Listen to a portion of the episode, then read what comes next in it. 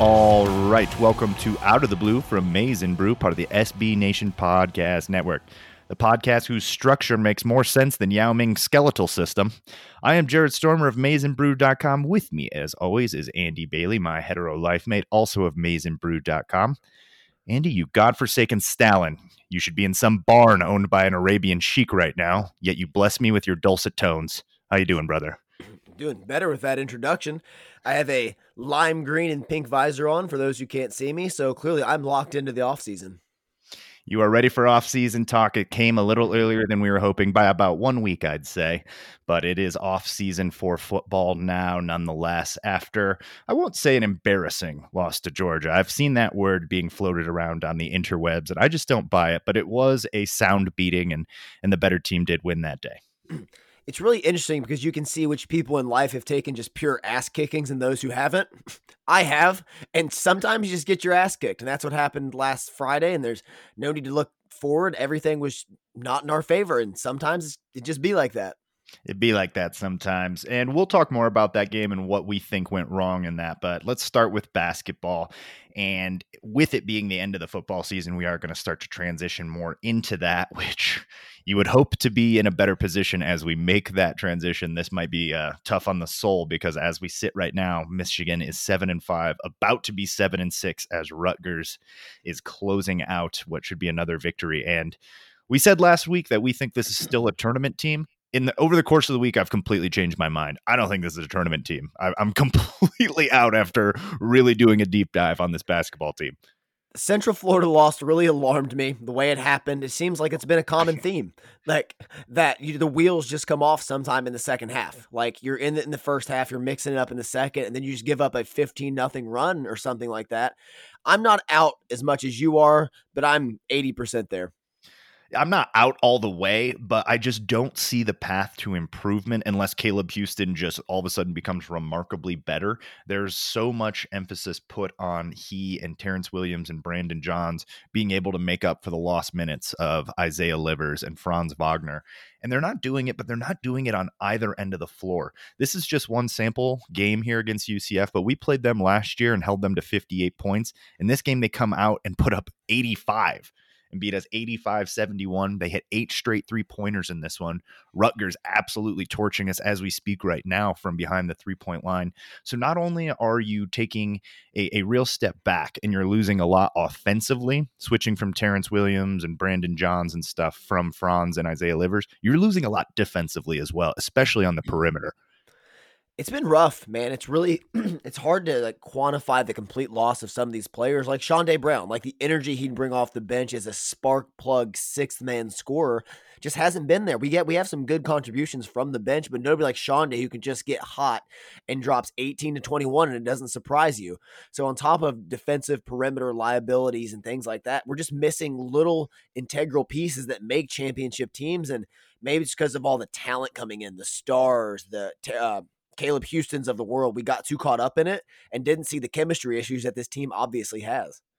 I will say that we did get too caught up in it because you and I were saying there's a chance this team is better than last year's. Now, we maybe understated Franz Wagner's importance to this team as he's absolutely decimating the NBA right now. Looks like a potential rookie of the year. We'll definitely get into him more in the, in the offseason as well. But Chaundee Brown was a great guy to bring up as well because we just don't have that type of microwave score that's going to do it. And he, and he wasn't super consistent, but you didn't need him to be with those other guys. And Eli Brooks just shouldn't be your second leading scorer, which he is right now. I wanted to talk about the Hunter Dickinson of the thing. His numbers look good. They're about where they were last year or up, um, minus the free throw shooting percentage, which is team wide, just down across the team. I don't understand what that is. So it doesn't seem like it's a Dickinson problem necessarily based on the numbers, but how the pieces work around him. But I wanted to know do you think that maybe it's a bit antiquated to build a team, even in college, around kind of the immobile seven foot guy that doesn't really stretch out the defense, nor does he play really great or above average interior defense? I only think it's antiquated if you have the position that Michigan is in right now, where he's not surrounded by shooters. So if you had Hunter Dickinson in the middle and you played three four three and D guys around him, it'd be lights out. It'd be electric because he could shoot. He'd have so much room to move and operate and get things done. And there's still a position for it. You look at um, Evan Mobley last year is a bad example, but Evan Mobley's like what you aspire to be is that seven footer that can move and do a few things. And I'm going to put a little bit of this on Dickinson because all the hype was in the offseason. He was expanding his game and changing it and working on things it, does it seem like it to you? Like there's not much more. That there's not much of a right hand, and the jump shot is inconsistent as ever. I mean, he is leading the team in three point percentage. Um, his free throw percentage is down a little bit. You'd like to see, and if you want to project these things out, you want to see a guy shooting in like the 80% from three throw, free throw percentage, because that projects into three point percentage down the road. You're not seeing with that with, with him. You're not seeing any improvements defensively. I haven't seen him be ambidextrous like you just mentioned.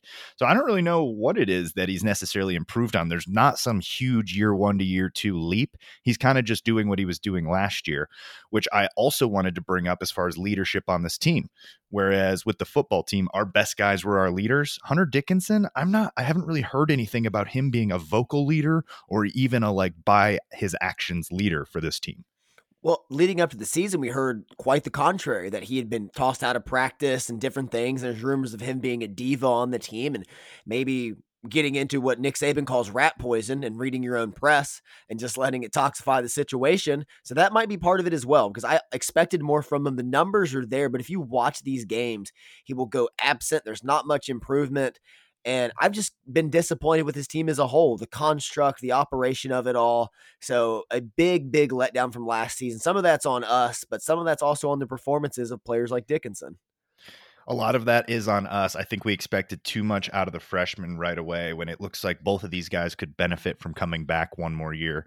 Um, I, I, have said it multiple times. I'll beat it to death that I think Diabate looks like a better pro than Caleb Houstan right now. So I think we just had our expectations set a little bit too high. I don't like how all the pieces work together right now. Could this improve? Absolutely. Um, but you've got a weird kind of log jam with the forwards where you almost feel like you have to play Houstan. And if you're not playing him, you go to Terry Two Sticks, whose numbers don't look too much better, but the percentages are slightly better. So it's just kind of a weird hodgepodge. There's no like go-to scorer outside of Dickinson, and you know it's it's tough to to run your offense through a big immobile seven footer if other guys aren't hitting shots. And I don't know how what the the fix is for that this season. Yeah, we have an immobile seven footer surrounded by mostly non-shooters. Not great. not ideal. Definitely not going to work in the NBA, not working in college right now.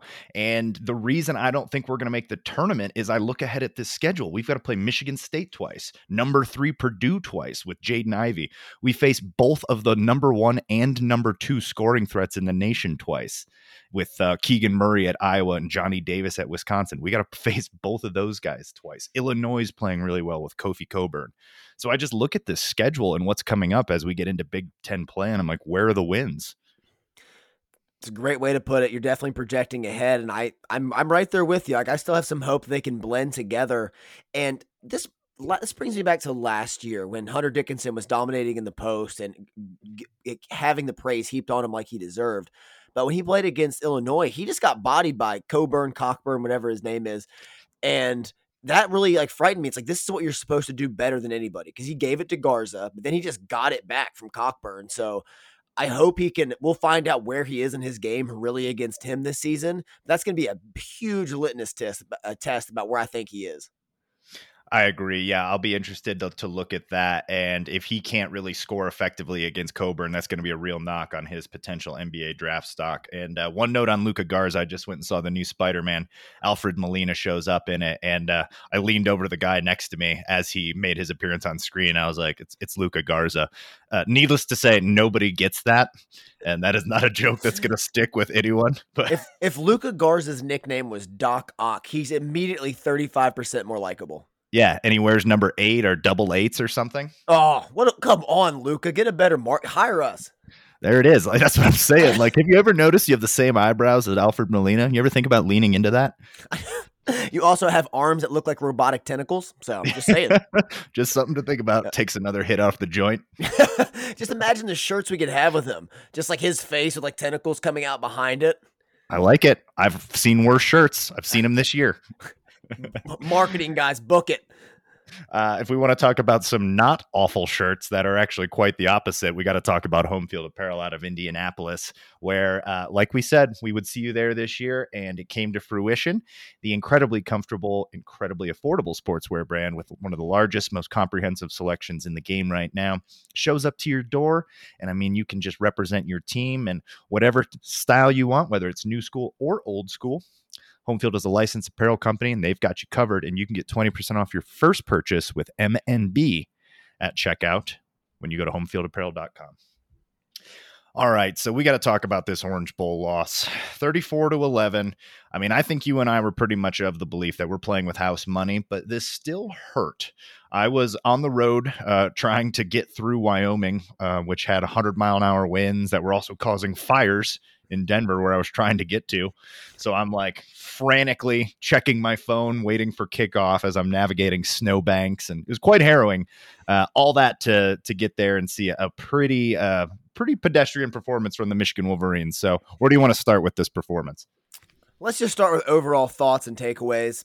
So I was watching with my girlfriend's parents, not my girlfriend, and my girlfriend's brothers for reasons to be named later. Weird, weird choice you know, things happen. You you roll with the punches. And I had a great time. I'm not gonna yeah. hate. I was but, watching with Lamar Odom and Gilbert Gottfried, so I get it. You're being chased by firehawks. so it was a different viewing experience. I'm bottling up a lot of emotions, giving myself an aneurysm, and it was a frustrating performance. I said it earlier about ass kickings and. Everything was just not breaking Michigan's way. The offensive line was being dominated by balls were being batted down. There was no rhythm to the run game. Defensively, they'd schemed us up really well. Their first 15 were excellent. Catch, uh, really picked on Junior Colson a lot in coverage and getting one on ones. It was just so what Georgia had leading up to Alabama was all season of praise and Alabama just getting dumped all over by the media. And the last month, that's what happened to us, but in reverse. Michigan got all the praise.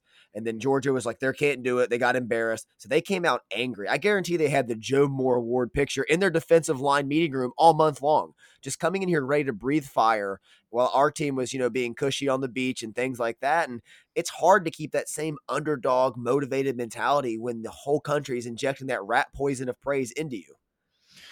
The rat poison of praise. I'm going to name my autobiography that for whatever reason. Um, all right, before we get into the X and O's, I'll, I'll touch on that, the whole kind of mentality of it. And to a degree, I agree with you in the sense that Michigan had slayed two dragons. The man is so worked up, he knocked over the microphone getting getting upset. Third dragon, son. Let's go. Not one, but two dragons. This season, they did everything that they said couldn't be done. Uh, that the others said of them could not be done, and and they were able to do that. So I get it. You got down to Florida. You feel like you've already accomplished everything you set out to this season. Even Aiden Hutchinson said the goals were to beat Ohio State, win a Big Ten championship. Those were the goals. Everything else, even to them by their own admission, is extra. You know, it's the cherry on top. So I get it that it was probably really hard to get super amped up for this. And I liked the energy around the team coming into this, but it was nowhere like the energy around the team coming into Ohio State. So while I think this probably was more about X's, O's, and Joe's, and, and I definitely want to talk about the the schematic advantage that Georgia had in this one. They're they're like you said, their first 15 were great. Um, I do think there is something to that. The the fact that, you know, Georgia had just been kind of embarrassed and Michigan's coming off of the two biggest wins of the last 20 years for the program.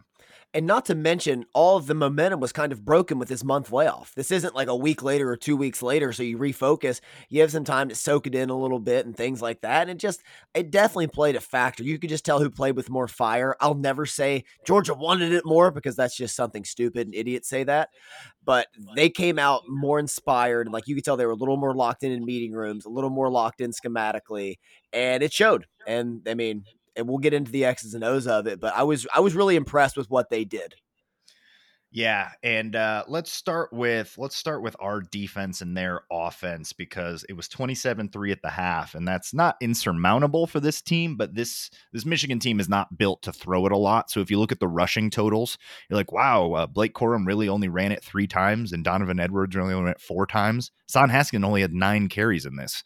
Granted, he went out with an injury, but it's because we were down big early and we had to kind of get out of what we like to do normally. Um, and early on, you you mentioned that they really schemed it up. They were getting the ball out really quickly. And that's a good way to attack both Hutchinson and Ojabo. Ojabo really didn't show up in this game. Hutchinson played pretty well, not his best game, um, but they were just getting it out so quickly. They were scheming away from him. And as you mentioned, they were tra- attacking Junior Colson and the linebackers primarily, doing it with running backs and with tight ends, which I give a lot of credit to their offensive coordinator because. Michigan did, if if you had to say they had a weakness on defense, it was there in linebackers in coverage and and probably, you know, maybe down the middle or something like that. Their OC Todd Monken's a former NFL offensive coordinator, so going against an NFL style defense, I think he was right at home. Like he was able to really see this for what it was, unlike maybe some others, and could pick it apart, hit the edges, quick throws, really take them out of the game. And it also was very beneficial to them that Stetson Bennett had the best game of his career in this one. He was outstanding with decision making, getting the ball out. And of course, Michigan did their part to help him when Vincent Gray stopped running on a go route rough, rough day for Vincent Gray. Targeted twice. His numbers two completions, two touchdowns. so they didn't target him a ton, but when they did, they had quite a bit of success. Uh, not much better for DJ Turner, who gave up four receptions on, I believe, seven targets. Uh, regardless, neither one of them had a great day. Dax Hill did not have a great day. The linebackers in coverage were not great. Uh, can't really pick anyone from the back end of the defense that had a great day. Uh, Hutchinson was held and getting hooked quite a bit in this. Uh, I'm not going to necessarily point this out as some sort of super egregious officiating day, but it wasn't the best either.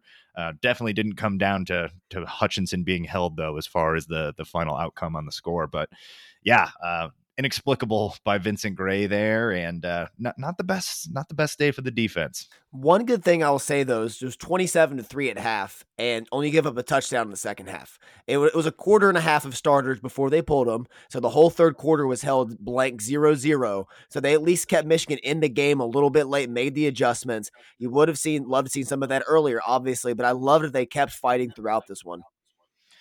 Yes, and that's a good uh, time to transition over to our offense against their defense. Um, 27-3 at the half, not able to establish anything on the run in the first half. You got uh, Blake Corum fumble. You've got an interception thrown by Cade Mack there in the first half as well. Or excuse me, uh, both in the, the first half was when their safety ripped down Roman Wilson and then caught the ball, which should have been a penalty. And then the second one when Daylen Baldwin forgets how to run a fade. Yeah, the second one is the one I'm referring to where Daylen Baldwin stops. And it looks egregious until you go back and you're like, oh, that's on the wide receiver. Um, but we were driving down and that would have been 27 to 10 if you just complete that or, you know, run a different play there. I mean, we were able to move the ball and you're absolutely right. We blank him in the third quarter. So that probably sealed it right there, that interception. And it was just a day of miscues and especially on offense. But one position group that absolutely got handled, there's no question about it, is the offensive line just manhandled on pull blocks, everything. They were just getting put flat on their butts. Vastardis could not handle Jordan Davis. Keegan couldn't. Zinter was getting like just whiffing on blocks like he hadn't all season. Like I said, these guys were just sitting there all month long, hearing about how much they suck and they got no pressure. And Jordan Davis, seeing the clips of him just like passively pass rushing against Alabama. And I'm sure they came out inspired because of that. And the Michigan offensive line, hey, best unit in the country. They did this, they did that.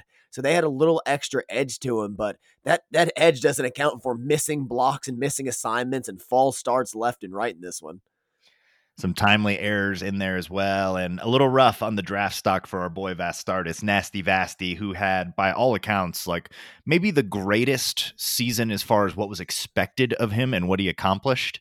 I mean, Erick All, we still had some pretty high expectations for, and he had a great season. Uh, but Vastardis, we had almost no expectations for, and and this dude had a pretty monster season but not great for his tape against Jordan Davis there in that one. And and Nakobe Dean also, you know, being a absolute missile. He is Devin Bush incarnate, like that swing pass to Blake Corum that he ran down. It's pretty much just him and Devin Bush that can run that down. So their speed at linebacker, I think we probably underestimated and and how important that was against Michigan. Well, we talked about how their defense reminded us of the 2018 group, except their defensive line strength was on the interior, not the exterior pass rushing. And we didn't have time to exploit it because they're all they were getting so much movement up front. So we had some crossing routes there, some tight end delays that would work, but either the ball was getting batted down, pressure was in Cade McNamara's face, there was no threat of the run. So it all played into each other because they run a lot of backer schemes, not as many down linemen, but also their linebackers eh, are huge. They're massive, massive men on that Georgia defense. I mean, this is essentially an NFL defense. Pretty much everybody on that team's either going to be on an NFL team or get a real shot. And we're not far off of that. You know, we're not far off of that. A lot of the, our guys are going to be featured on NFL rosters or we'll get a shot at a practice squad or something like that. But pretty much everyone that you saw there on that Georgia defense and you know, it, it also doesn't help that we're letting uh, we're having Jaylen Harrell cover Brock Bowers 30 yards down the field. So it was it was coaching, it was schematics, it was X's and O's, it was players, it was all of it. They were probably the better team that day. I don't necessarily think that they're worlds better than us. I'm still not buying that. I mm-hmm. think there's a world where this was a much closer game or where we win this game. A hundred percent, man. I'm completely there with you. And there are still positive on offense to take away. Erick All, who's coming back next season, was tremendous in this game with big catches and being very physical and leading the way. Roman Wilson still being a deep threat. Donovan Edwards as well. Andrew Anthony had the touchdown late. JJ. So there are positives to take away from this game. And like you said, it, we're not worlds away. We're close. We got a taste of it. We saw the summit, and now it's going to be a little easier to get there. Absolutely. And this is a 23 point win. And you go back, the playoffs have been around since 2014. Every single year we have games like this. And it's actually more rare that you get a close game in the playoff. If you go back 2014, 59 to 20, Oregon over Florida State. Uh, the next year, Alabama 38 nothing over Michigan State. The next year, Clemson 31 nothing over Ohio State you know and then you keep going down the risk the list more recently lsu beat oklahoma 63 to 28 it happens every year and i like your point about the huge time off. I think that that really cre- helps to create some of this disparity that you're seeing in these playoff games but 34-11 is pretty much par for the course from what we've seen from these year in and year out and it's unfortunate you'd like to end the season with a better outing but just so many positives to take away from the season overall I don't think that you can say this puts some huge dampener on it. No, it's just a bad ending to a great movie. Like it was a fantastic season. We're 12 and 2. You're one of the four best teams indisputably in the country. You won the Big 10 championship. You had a Heisman finalist, the AP coach of the year. The blessings outweigh the curses in this season, man. Like I'm an eternal optimist, but come on and this isn't even like you have third act problems. Like, you know, Marvel movies have serious third act problems. We were having third act problems, and that was not beating Penn State and Ohio State. So this is not a movie that had like third act problems. It's more like Lord of the Rings, where it's just like, all right, well, we put three endings on this thing, and that third ending kind of sucked. A hundred percent, man. It's the Steven Spielberg problems in some movies too. It's like it drags on for an extra ten minutes. We need to just let's cut it off. Let's go to credits. So that's all it was. It does not take away from the ride and the emotion. This is still my favorite team of my lifetime that I can vividly remember since I've been a fan of since 03. So there is a discussion that is going to uh, start. You know, it's going to start developing. You, you see it like a hurricane out over the Pacific weeks in advance here. This quarterback debate and going into the next offseason it's going to be a huge topic i mean this is going to be all over espn we're going to talk about it extensively i'm sure everybody worth their salt that covers michigan will i said something to you last week i said it off the pod because i was like i don't want to create some sort of controversy I, it was i should have just said it but i also am a big cade guy so that's part of it but i said last week i said i believe we've reached the ceiling of what you can do with Cade McNamara as a quarterback. I was like, I worry about him against Georgia because it's the athleticism takes a huge step up or something along those lines. Mm. Like you can probably remember what I said better than I can. And there is a little bit of credence in that from what we saw with JJ coming in in this game. Granted, you know, it was against second stringers in some cases, but the athleticism gap was was noticeable. So, what are your thoughts about this quarterback? Uh, initial thoughts. We're not going to get into this too deep right now, but what are your initial thoughts about this quarterback debate and where the ceiling of this team is with both? It absolutely became a bigger debate after this game. I think both quarterbacks have a case for it. And honestly, a fun podcast we'll do in the offseason is we'll each take a position and then we'll flip positions and we can go at it the other way with each other. So that way we can just see both sides very clearly. And this isn't anti JJ. This isn't anti Cade. This is pro Michigan. So whomever is better with Jim Harbaugh, that's all we care about. So I'm with you on everything you said. The athleticism, you were proven right in that. And I do think this team's ceiling is higher with JJ as of right now, but there's a lot to be seen and a lot to unfold in this matchup it's almost like you have like your regular season guy where it'd be like, all right, we're going to ride Cade Mack through the regular season. He's like your trusty veteran reliever. But then you're developing this like young hot shot out of the bullpen. He's like, yo, this dude throws 101 miles an hour. Like when we get to the playoffs, we're going to unleash this guy. Like it's not a real thing. And this is obviously just fan talk with that sort of, but that's kind of where you're at. And it's a very interesting kind of dynamic here that you see in like sports movies where it's do you do you ride with uh, uh, Dennis Quaid's character from any given Sunday, or do you go with uh, Steamin' Willie Beeman? You know, yeah, Alex Smith, Colin Kaepernick, uh, Tom Brady, Drew Henson. Like, there's right. always these in there because it's like with JJ, some of his problems have been just the easy stuff. Like against Penn State, does he like look off Erick All and go for the deep shot? Like does not go for the route that comes back to the like the line of scrimmage and just take the deep shot, not seeing the progression there. How does he like handle throwing interceptions and adversity like Cade does? There's just so many questions surrounding this. But it's like also like, have we reached the ceiling of Cade McNamara? Maybe, but the ceiling is also a Big Ten championship. Right. And if that's your ceiling, are you pretty okay with that? I mean, and there's going to be some drop off next year defensively, I believe. I, I, don't know how you lose what we're going to lose and not be some type of defensive drop off. But the offense should take a step forward if everyone improves by some scale. And that's the other part of this is who is JJ McCarthy in the offseason versus who is Cade McNamara in the offseason and what kind of work are they putting in? What is JJ doing to be a more efficient quarterback that makes the right reads? And all that is going to play into this thing because talent wise, it's JJ by a pretty wide margin. And I don't think anyone would really even argue that. But winning games wise, it's still Cade. Exactly. And Cade brings the leadership, the experience, talking to Erick All on the sideline, comforting him, all the post game stuff you see with Cade. He's Aiden Hutchinson saying that's my quarterback after Penn State. Like there's so much there. There's also so much belief in JJ. And I'm really fascinated to watch how this plays out. I can't wait for all the rumors and stuff to be leaked out. And you and I just debating this in the heat of June. Just like, have you seen JJ throw it outside the numbers? Have you seen Cade? No, because he can't. And just just getting into the ridiculous and nitty gritty of it. But the best thing is, one of these two guys is going to lead an elite offense next season, and that's very exciting. Technically, Alan Bowman has the most uh, passing yards of any returning quarterback. So I, we stay for Bowman and Greg Crippen minutes on this podcast. around here, we stick around for Greg Crippen minutes. No, nobody was hurt more by the, the transfer of the Virginia Center than Greg Crippen. He lost his red shirt this year. Do you know that? Wow, our boy. Well, we saw some of those minutes. We were very fortunate. Yeah, we're getting third year Crip when he comes in, so they're not ready for that third year Crip. they call him the Crip. Wow, he must be a really good player, third string center. you just wait till he's out there starting, snapping that ball with his high school quarterback, JJ. So we'll see. Very excited about it. Um, so as we go into this offseason, there's obviously still Alabama, Georgia. Are you going to be paying any attention to that? No, not at all. College football doesn't exist. No, it doesn't matter to me at all. Um, SEC started out of the gates uh, really, really poorly. They were 0 and 4. They've since turned it on in some of the other bowl games, uh, whereas Big Ten started out strong, and then in their bowl games, uh, a little bit less so. Uh, Ohio State really patting themselves on the back and uh, rewarding themselves as national championships after uh, champions after beating Utah, who lost their oh, quarterback. You know what my favorite stat from that game was? Um, that it was 39 points allowed in the first half. no, something 42 27. That's all I have to say. Yeah. Tremendous stat.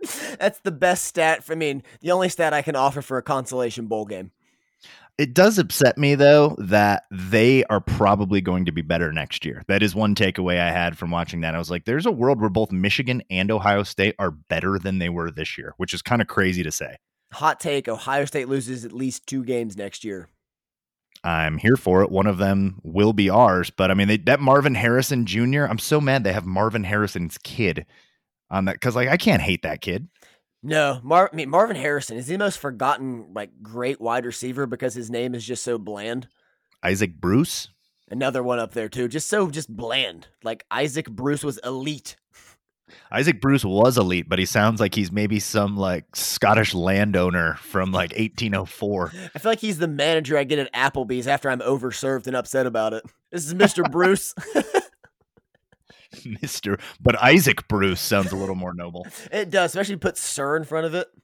Yeah, I like that a lot. Speaking of Sirs, uh, they don't knight people in Ann Arbor, but if they did, second half of this podcast, we have what would have to be considered Michigan elite. One of the greatest Michigan players of all time, a Heisman Trophy winner, a Super Bowl MVP. For whatever reason, Jared, we got him, baby. You and I are talking with Desmond Howard. I can't even fathom it. We talked about what our Mount Rushmore is. I don't care who you are, if you're a Michigan fan, Desmond Howard's on your Mount Rushmore. Every Michigan fan should have Desmond Howard on their Mount Rushmore. There's two that are indisputable. It's he and Woodson. And just go through Desmond's accolades if you've forgotten, because a lot of us have, or just like, you know, he's great. Just look at the numbers, look at the accolades. They speak for himself. All right. Well, my pulse is up, and that is what is coming up next here on Out of the Blue. We will see you back here in one moment, right after this. All right. Welcome back to Out of the Blue, folks. This is a real treat. We have Michigan legend, All American, record holder, college football Hall of Famer, Heisman Trophy winner, Super Bowl MVP, mm-hmm. Emmy Award winner, about two dozen other accolades that really make me want to get off my butt and go to work a lot harder. Mr. Desmond Howard. Sir, thank you so much for your time. It is really an honor. Hey, uh, Jared, Andrew, thank you guys for having me. And I appreciate that wonderful introduction. Thank you very much. if we had more time, I'd lay out more of the accolades. It's, it's, really impressive. Uh, Want to get into it. I know you have a lot going on, especially uh, right now in college football season. Michigan was given a 2% chance of winning the Big Ten, making it to college football playoff. The general consensus was this was about a seven or an eight win team coming into the season after that 2020 campaign. Was there a moment or maybe a particular game where you remember starting to believe that this team was maybe made of something different than some of the past Harbaugh teams that maybe fell a little bit short? I tell you what, I think early on you, you could see that this team had an identity. I think the first thing that was missing when you would watch Michigan football was like this team doesn't have an identity. But I think early on they established their identity. It's like, listen, we're going to be tough up front. We're going to establish the line of scrimmage and we're going to run the ball and we're going to be multiple. And they, they showed that early. I thought the Wisconsin game, traveling up to Camp Randall, taking on the Badgers. Um, Paul Chryst is a hell of a coach. You know, they're always tough to beat up there in that place. But them to play the way they played up in Camp Randall on the road, I thought that was like uh, an indication that this team is really a lot more different than I thought they they were. Now, in previous years, we've seen production from running backs and a few tight ends, but as you know the wide receiver position very well at Michigan and the NFL, what was your overall impression of the wide receiver room this year? And what kind of production do you expect from a room that returns nearly everybody next year and gets Ronnie Bell back healthy? You know, I'm glad you mentioned Ronnie Bell because people don't don't really uh, give it give the offense context as far as losing their most explosive, most d- dynamic player early in the season. I think it was like the second game of the season, maybe that he went out with the ACL. And now the, the, the coaching staff, the you know, offensive coaches, now you have to scramble to figure out who's going to be that guy. And it wasn't um, a situation of this person is going to be that guy. It was a collective effort of guys in the receiving room who all stepped up and they contributed. Very young, youthful uh, receiving core but those guys um, did a fantastic job. And I have to give um, Josh Gattis and the offensive staff a lot of credit for finding ways to be productive throwing the ball. Because I mean, a lot of teams, man, if they lose their most productive, most explosive, dynamic player that early in the season, then the offense, you know, may go down the drain. But Michigan didn't. They were, you know, they they were they found a way to be productive. So now, with that being said, with Ronnie Bell returning his leadership, and with the guys coming back with the experience that they've had this season, I think, man, it's it's it's going to be exciting. I mean, you have to be excited about the, the the potential of what this offense can do with these guys. But now they, you know, they they've had the best experience that a young receiving core can have. I mean, going all the way to the college football playoff, like these guys had. The, to me, it's, it's the, the most experience, the best experience you can get as a young receiving core and now that now they know what it looks like and what it feels like to get you know to the college football playoff too. It's going to be a battle tested young group, really all the skill positions, super excited yeah. on for next year. Um, so, this was a season that completely changed the national narrative surrounding the Michigan football program. Does a lopsided loss to Georgia in the college football play- playoff taint that narrative in your mind? Not in my mind, because I understand what they were up against in Georgia. I mean, Georgia's um, one of the best teams in the country. They were the consensus number one um, all the way up into the SEC championship game, and they have a, a dominant defense. Um, they have a really good offense, a lot of weapons on offense. Uh, Brock Bowers, a tight end, is, you know, most people think he's the best tight end in college football. Uh, and he's just a freshman. So anyway, so I knew what they were up against, and uh, so no, I don't think that the lopsided loss uh, tanks what they were able to accomplish because coming to the season, they were picked to finish fourth in their division, not the conference, but fourth in their division. So I always said when they played against Georgia, they were playing they were playing with house money at that point. They were a year ahead of, of schedule, if not more.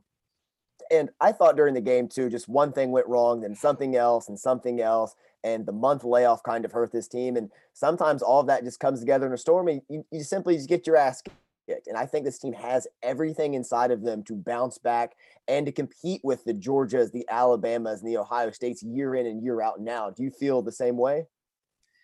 Well, I do think that things start to snowball. You know, you, yeah. you had like a fourth and whatever it was, and um, and McNamara, you know, just just overthrew the tight end, you know, things like that that are kind of uncharacteristic. You've seen some guys like stop on the play, like Gray, like stopped on the sideline. It, it was like, whoa, you know, just some very yeah. uncharacteristic things that that transpired that that led to bigger plays for Georgia. And you can't afford to do that when you play against a team of that magnitude. Now, maybe you can do that against some teams, but you can't make those mistakes and not execute those plays against teams like that, especially on that big a stage, because it's going to bite you in the butt. And that's what it did. It just started to snowball, and Michigan couldn't come back from that. Totally agree with your point about it being house money. I think we said that multiple times on this podcast. Like it was champagne problems after Iowa, but uh, yeah, nonetheless, you still want to, you know, a little bit better showing than that. Uh, Absolutely. Uh, Mr. Howard, we are coming up on the 30 year anniversary of your iconic punt return against Ohio State. Uh, you've talked about that uh, multiple times in the HBO documentary, the, the, time I've probably seen it the most. Um, you know, you're working with Modelo now to commemorate this 30 year anniversary. One question I had about that, that maybe I haven't heard answered before do you think someone could pull such a cold move like that in the modern era with the internet era and everything and Twitter being what it is? Or was that just like a moment in history where, where everything kind of lined up and it worked and it'll just never be forgotten?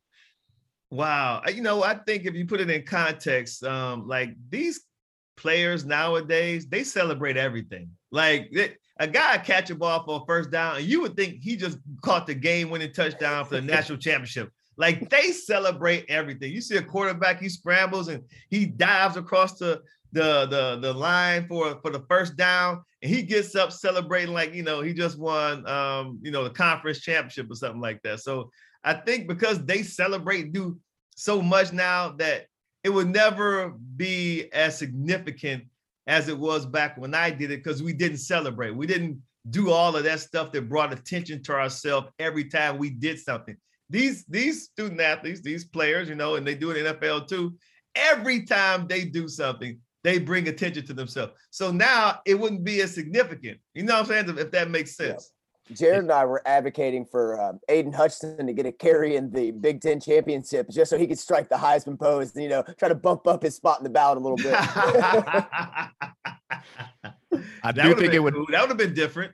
I'd have been there for that. A big guy touchdown. I'm always exactly. here. We, now we all we all love big guy touchdowns. We all do love those. Yeah, exactly. I, yeah, I'd have been here for it. So uh, Modelo's the official beer sponsor of college football playoff, um, and no hyperbole, that is my beer of choice since 2017. Uh, had to make the switch because it's a blue case. Smart and uh, as opposed to drinking anything red, which Andrew needs to uh, really look inward and fix. Uh, what can you tell us about this partnership with Modelo and what you guys got going on this college football playoff season? Yeah, well, Jared, like you said, it's the uh, official sponsor, beer sponsor of the college football playoff, and because of the 30th anniversary of the punt return against Ohio State, the way they're going to celebrate is listen, if there's a punt return for a touchdown in the national championship game Monday night, Modelo's going to give 300 fans free beer for the 2022 season. So you guys got to be rooting for a touchdown. And even if it doesn't happen, you know, we still Modelo's still going to give uh, one lucky fan plus one um, two tickets to LA for the national championship game in 2023. And in, in order to enter, what you need to do is you have to send a tweet to Modelo USA and you have to use the hashtag. Now listen closely. The hashtag is CFP Fighting Spirit Sweepstakes. So it's hashtag CFP Fighting Spirit Sweepstakes. And also add the hashtag 21 plus, and then you can enter the sweepstakes. So I think it's fun for everybody. It's going to be, um, you know, everyone's going to be rooting for. I know I'm going to be rooting for a punt return for a touchdown, and that would be very exciting. And uh, even if there isn't one, uh, Modelo's going to give, um, uh, you know, uh, a lucky fan plus one tickets to LA for the national championship game in 2023. That's that's super awesome. Uh, we will both definitely be entering. Um, I'm concerned what happens if we win, but nonetheless, we're going to enjoy it. and uh, we we really enjoyed having you on today, sir. I know you're making the rounds today. I want to be respectful of your time, but thank you so so much, Desmond Howard, for stopping by and talking with us today. Hey, Andrew, Jared, thanks for having me. I really appreciate that. And guys, happy New Year. Happy New Year and go blue, sir. Go blue. Yes, sir. Go blue. Andrew, we just spoke with Desmond Howard. Uh, yeah, it's um, wow, man, that was awesome. Again, thank you to Desmond and Modelo for making that happen. That was a thing we thought never would happen. That we'd have exclusive time to talk with Desmond Howard, especially on the record like that. No, in my wildest dreams and, and fantasies, that was as, about as cool as it gets for me. Um, just a, a, a good dude too. Just top three charisma, and it's not two or three. Yeah, it is well at number one. It is safe to say Charles Woodson's got a lot of charisma, but not that Desmond charisma. Just super colloquial, down to earth, just a good. He's he's Mount Rushmore player and Mount Rushmore Michigan hang. Like he is a great hang. Charles Woodson in an ascot is close. It's close yeah, yeah, he needs the ascot. So it's an interesting debate. But uh, we've got some other uh, topics to touch on since uh, we're recording this in two parts and some things has, have happened. Michigan did end up losing to Rutgers last night, and uh, it's ugly. I don't really want to get back in on basketball, but uh, Juwan Howard did have a quote, and it was very heartwarming. And it was just about the team sticking together and how much he loves this team. And I absolutely love that. And that's what you want to hear from Juwan Howard. But um, from our perspective, it uh, it doesn't look like it's all all roses. No, this team needs a rallying cry though. They need a win where it's gritty, probably beat a ranked team to really pull them all together, get them all going in the same direction because right now they're kind of scattered. It's not unified. So I believe this is Juwan's attempt to start something like that, but now they just have to bring it to actuality in a game. I don't want to talk anymore about basketball, but the other news that we have to report isn't necessarily great either, and that is uh, Shaun Nua is taking a we don't know what position yet. I'm assuming the same role at USC. Same role, same role. Same, yeah, I assumed so. Under Lincoln Riley out at USC. We knew there was going to be what you deemed the success tax, and this is Michigan paying that there with uh, the success they had on the defensive line. No, nothing bad to say about Shaun Nua. Great coach, great guy from all indication. Formed a great relationship, really close with Aidan Hutchinson this past year, kind of like a big brother.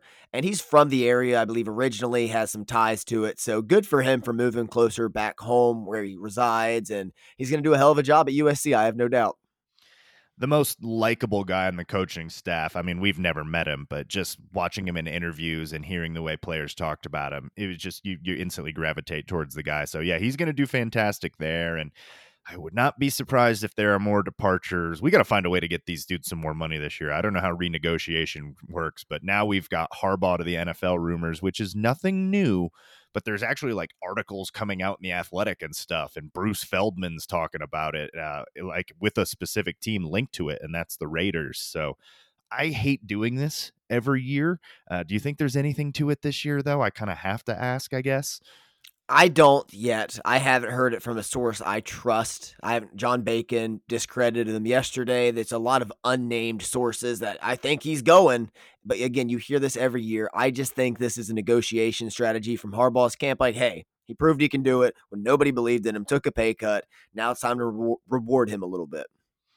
Yeah, I'll believe it when I hear it from the Baconator. That's our guy, the most the most reliable Michigan source. And he says there's nothing to it. Harbaugh says, you know, quote, this is just the beginning and he would do this job for free. I tend to take the man at his word, but I will say now for the 90th time on this podcast, get the handshake deal with Stephen Roscoe and pay this staff because they're wildly uh, underpaid for what the results in the field were this year.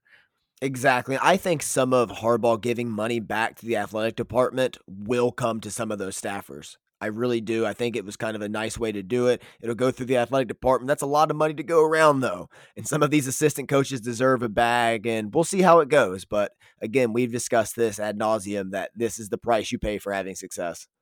Also, Harbaugh has like a fairly young family. Like he still has some young kids, and he's here in Ann Arbor, which is by all accounts one of the best places to raise a family. And you're to uproot him and take him to Las Vegas? I don't know if I buy that.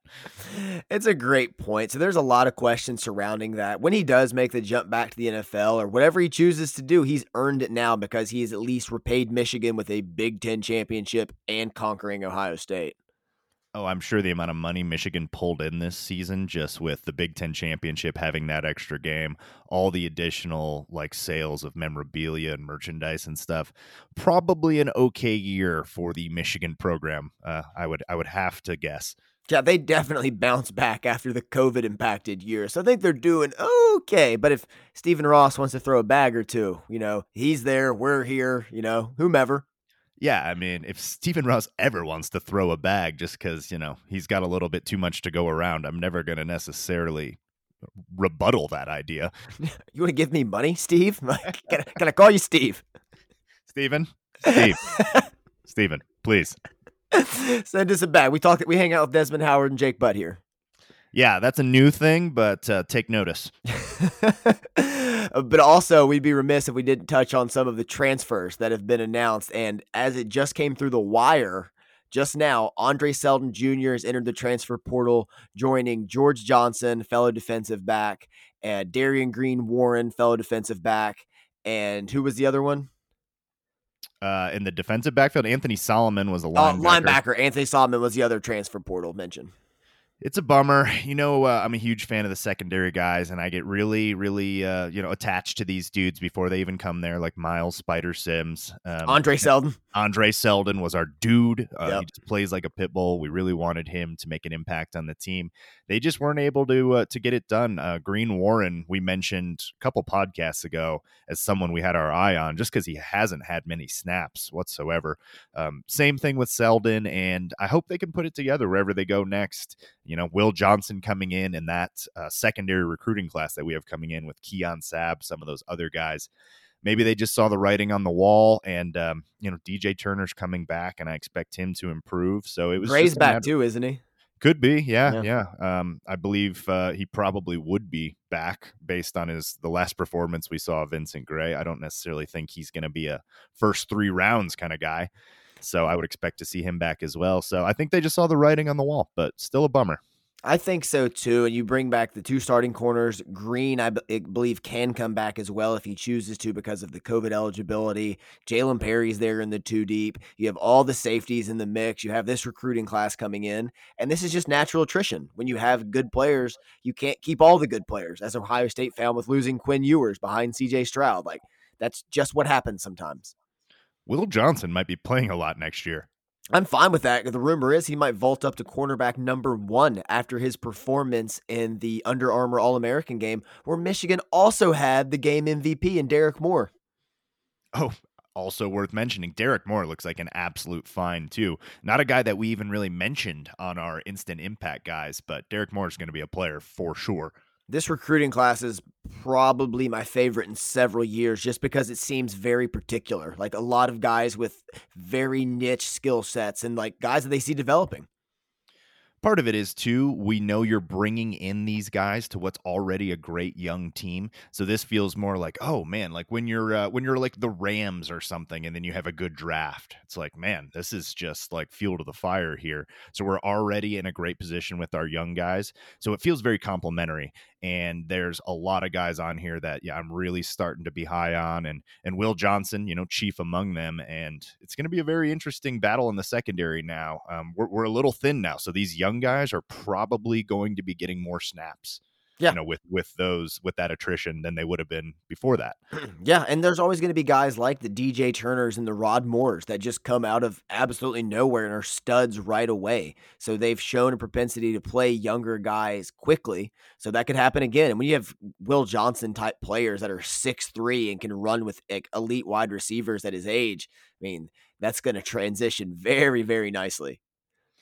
Yeah, um, I'm also quite high on six three and runs like a gazelle. Call me crazy.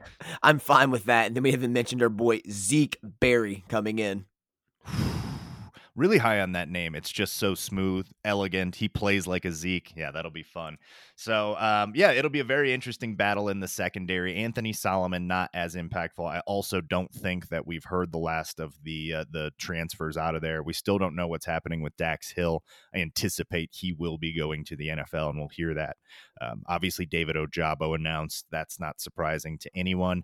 Um, that's that I think things have pretty much held serve right now. Um, Shaun Nua probably the most surprising, but even that I don't think is like a blindsiding blow. So uh, it'll be interesting to see. You know, I, I kind of feel like you know you're starting to see some leaks spring in the ship, but for the most part, uh, the hull is still sturdy. I'm 100% with you. The Nua one's the only surprising one so far. And even even down the road, you see things at Michigan State happening. I believe Nailor's leaving, but Reed is returning. So they're like having the same things. I'm sure some coaches will move on from that program as well as they will all across the country. A lot of coaching turnover in this cycle.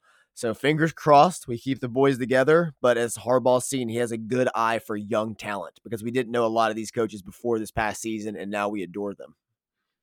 I adore everyone on this team, even the guys that are transferring. You couldn't upset me after a year like this. As uh, even Mr. Howard said, it uh, was house money there at the end. So if he, if it comes from a, a Mount Rushmore guy, I have to assume it's true. Desmond Howard's charisma could get us to do anything. That's what I'm screaming. like this guy has like political like energy. He could unite the country. I mean, maybe not the state of Ohio since he left and came somewhere better, but yes, Desmond That's Howard fine. can do anything look, he'll be the first to uh, to win like a close swing election without taking Ohio. Desmond Howard can take whatever he wants. Like, just be honest. oh man, uh, anything else we need to touch on here?